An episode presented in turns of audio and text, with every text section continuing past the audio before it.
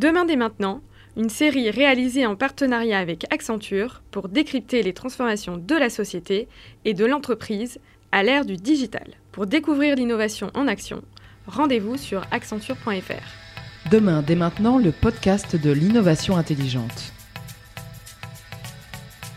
Dans cet épisode de Demain dès maintenant, nous allons parler de la voiture autonome. À la surprise quasi générale, l'automobile qui se conduit toute seule, c'est-à-dire sans chauffeur, pourrait faire son apparition sur les routes françaises dès 2020, c'est-à-dire pratiquement demain, Michel. Et oui, Rachel, alors que la voiture électrique peine encore à se développer, Voici que l'industrie automobile se lance dans l'un des challenges les plus ambitieux de son histoire, car il s'agit bien de se passer de l'un des acteurs majeurs de cette histoire, faite d'autant de technologie que de passion, le conducteur, rien de moins. Certes, les progrès de l'électronique et de l'intelligence artificielle ont ouvert la voie à la possibilité d'une conduite automatique qui relevait encore il y a peu de la pure science-fiction. Or, voici que des poids lourds de l'industrie tels que Google, avec sa filiale Waymo, Ex-Google Car, Uber, Apple, General Motors ou Tesla multiplient les annonces, les projets et les millions de kilomètres de tests sur route, ainsi que les milliards de dollars investis. La voiture autonome sort ainsi du domaine du mythe, du rêve ou du cauchemar. Il s'agit désormais d'une perspective qui pourrait devenir réalité d'ici quelques années. Pourtant, le 18 mars 2018, l'une des voitures autonomes testées par Uber a provoqué la mort d'une Américaine de 49 ans dans la ville de Tempe, en Arizona. En effet, et cet accident mortel a bien entendu jeté un froid et tempéré les ardeurs d'Uber. Mais la firme a annoncé la reprise de ses essais le 24 juillet 2018, en mode manuel cette fois, c'est-à-dire avec un conducteur et un technicien sur le siège arrière qui sont chargés d'accumuler de l'expérience pour améliorer la réaction aux multiples scénarios de conduite possibles, ainsi que la cartographie des routes et des rues. Un gros travail humain en perspective donc pour que la voiture autonome évite à terme de provoquer des accidents. Dès 2020 donc, les Français pourront voir les premières voitures autonomes faire leur apparition sur les routes. Cela signifie-t-il que les constructeurs français s'apprêtent à entrer dans la course? Tout à fait. En mai 2018, le ministère de l'économie a annoncé l'autorisation des tests de voitures autonomes qui commenceront sur plusieurs autoroutes dont les bandes d'arrêt d'urgence serviront de piste d'essai. PSA affiche déjà plus de 150 000 km parcourus par ces véhicules autonomes depuis 2015. On reste loin des 40 000 km par semaine annoncés par Waymo, mais cela montre que les constructeurs français veulent rester dans la course à la voiture autonome avec l'argument décisif de la sécurité. 3500 morts sur la route chaque année en France, 35 000 aux États-Unis.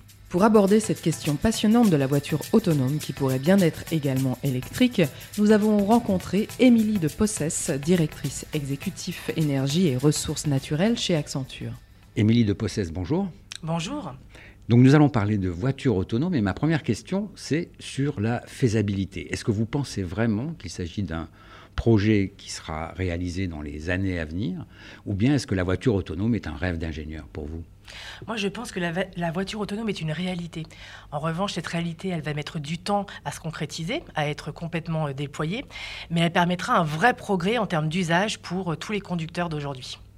Alors comment euh, vous l'envisagez justement? À quel horizon? On parle de 2019 comme étant euh, peut-être une date importante aux États-Unis en tout cas. Comment vous sentez les différents acteurs sur ce terrain? Alors au niveau des acteurs, on a déjà les acteurs traditionnels. Donc on a euh, les acteurs allemands, euh, BMW, Mercedes, Audi, qui ont déjà lancé un certain nombre de fonctionnalités d'autonomie dans leurs véhicules depuis déjà 2-3 ans. On a les Français avec Renault et PSA qui sont plutôt en mode d'expérimentation mais qui y vont et qui y croient, donc ce qui montre qu'il y a une vraie volonté des acteurs traditionnels à y aller. On a aussi les équipementiers comme Forestia ou Valeo, qui, euh, et il ne faut pas le négliger, sur euh, une un véhicule autonome représente plus de 50% euh, du coût d'un véhicule. Donc tout l'équipement en termes de capteurs, en termes de logiciels embarqués est essentiel pour, pour pouvoir développer la voiture autonome. Et donc ces équipementiers ont, ont, un rôle clé. Et ensuite, on a aussi des nouveaux acteurs. Donc on a par exemple Tesla, qui est le pionnier en la matière, qui a lancé en 2014 le premier véhicule autonome. et puis on a des nouveaux entrants comme Google, avec Google Google Car qui roule déjà en Californie et au Nevada. Alors la France, est-ce une opportunité Oui. À quelle échéance On espère de manière euh, assez rapide, mais modérée, pour pouvoir justement euh, être suffisamment pédagogique auprès des conducteurs pour appréhender les différentes fonctionnalités du véhicule autonome. Il s'agit quand même d'une révolution technologique euh, exceptionnelle par rapport à ce qui a pu précéder. Est-ce que vous pensez qu'il va y avoir des difficultés particulières et sur quel point d'un point de vue avancée technologique, je pense que euh, les différentes euh, catégories sont là.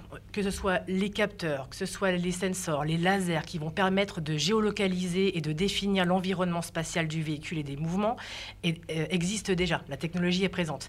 On a aussi une seconde catégorie qui concerne tous les logiciels de traitement de données pour mettre en place les bons algorithmes pour produire les, les usages du véhicule. Ça aussi, ça existe. Le vrai point en termes de barrière, c'est le coût. C'est que ça coûte cher. Il faut que ça soit euh, généralisable. Et quand on parle de généralisation, bah, effectivement, il faut arriver à trouver le bon équilibre économique pour que ça soit accessible à chacun. Et est-ce que l'accident euh, dont a été victime euh, Uber avec un, mort sur la route à cause d'une voiture autonome, euh, ce, genre d'incident qui forcément émaille les débuts d'une nouvelle technologie, est-ce que ça peut avoir, de votre point de vue, un impact assez négatif sur la perception par le grand public de la voiture autonome? Alors, vous soulevez un point qui, est très juste, et il est vrai que la voiture autonome peut faire peur. Elle peut faire peur parce que vous avez cité l'exemple d'Uber. Elle peut faire peur parce qu'on a tous en tête euh, l'exemple de euh, est-ce que la voiture va me sauver moi ou sauver la personne euh, piéton qui traverse devant. Et en fait, tout, tout ce sujet relève de la question entre l'éthique et l'algorithme. Et pour moi, en fait, c'est surtout le cadre réglementaire qui devra être suffisamment structuré pour produire les bons effets du véhicule autonome. Si on regarde ce, type d'usage et si on regarde d'un point de vue statistique, les accidents de la route aujourd'hui, 95% des accidents de la route sont produits par des erreurs humaines. Donc on pourrait espérer que justement, si on arrive à réguler correctement le paramétrage des véhicules autonomes, on puisse sauver des vies pour venir justement réduire ce, taux de 95% à, j'espère, zéro demain. Il y a l'aspect effectivement économie euh, en matière d'accidents de, de, la route. Il y a également un problème peut-être avec les assurances. Est-ce que c'est un sujet qui vous paraît important? Oui, c'est un sujet très important parce qu'aujourd'hui, tout le modèle économique des assureurs euh, sont portés euh, sur, certes, les véhicules, mais surtout le conducteur. Euh, donc l'historique du conducteur, la manière dont, il gère euh, euh, son, véhicule. Et si on entend demain un véhicule autonome, ben, il va falloir revoir le modèle économique des assureurs. D'autant plus que la voiture autonome va pouvoir permettre des usages de véhicules partagés. Donc dans, ce contexte-là, comment arriver à trouver le bon modèle économique pour faire en sorte qu'on n'en soit plus sur le conducteur, mais sur le véhicule et est-ce que d'ailleurs l'assurance doit être portée par l'assureur ou est-ce que l'assurance demain sera portée par le constructeur? Donc c'est toutes les questions euh, que doivent prendre en compte les grands acteurs de, l'assurance qui doivent revisiter leur, modèle économique. Est-ce que les nouveaux acteurs dont vous parliez tout à l'heure, les équipementiers en particulier, euh, ont là un véritable euh, nouveau marché qui s'ouvre pour eux. Et est-ce que vous pensez que la France, dans ce domaine, euh, peut jouer euh, un rôle important euh, dans le marché de la voiture autonome de demain? Tout à fait. Je pense que la France doit tirer son épingle du jeu. On a des grands acteurs euh, équipementiers sur le marché. On parlait tout à l'heure de Forestia. Nous avons notamment signé un accord avec Forestia de R&D très avancé pour revisiter tout le cockpit du nouveau véhicule de demain, qui permettra non seulement de mener à bien euh, l'autonomie du véhicule en termes de fonctionnalité, en allant de la simple fonctionnalité de gestion euh, de parking, de, routes cadrées sur autoroute, mais également de développer les nouveaux services et usages, puisque si on imagine que demain, on n'est plus en train de conduire son véhicule, on va pouvoir avoir de nouveaux services autour du loisir, autour de la communication, du média, qui pourront être embarqués dans un véhicule. Donc le véhicule ne sera plus un simple moyen de transport, mais la mobilité de demain sera beaucoup plus riche et nous permettra d'aménager notre temps euh, du mieux possible. La transition énergétique est également d'actualité. Est-ce que la voiture autonome va devenir peut-être naturellement euh, une voiture électrique également. J'y crois tout à fait. La voiture autonome, pour moi, a un futur en étant maillée avec un véhicule électrique. L'électricité a l'avantage de pouvoir être stable. Et comme on, a plus de 50% de, matériel embarqué, électronique, euh, informatique dans le, véhicule autonome, l'électricité euh, me paraît la meilleure option pour fournir l'énergie à ces équipements.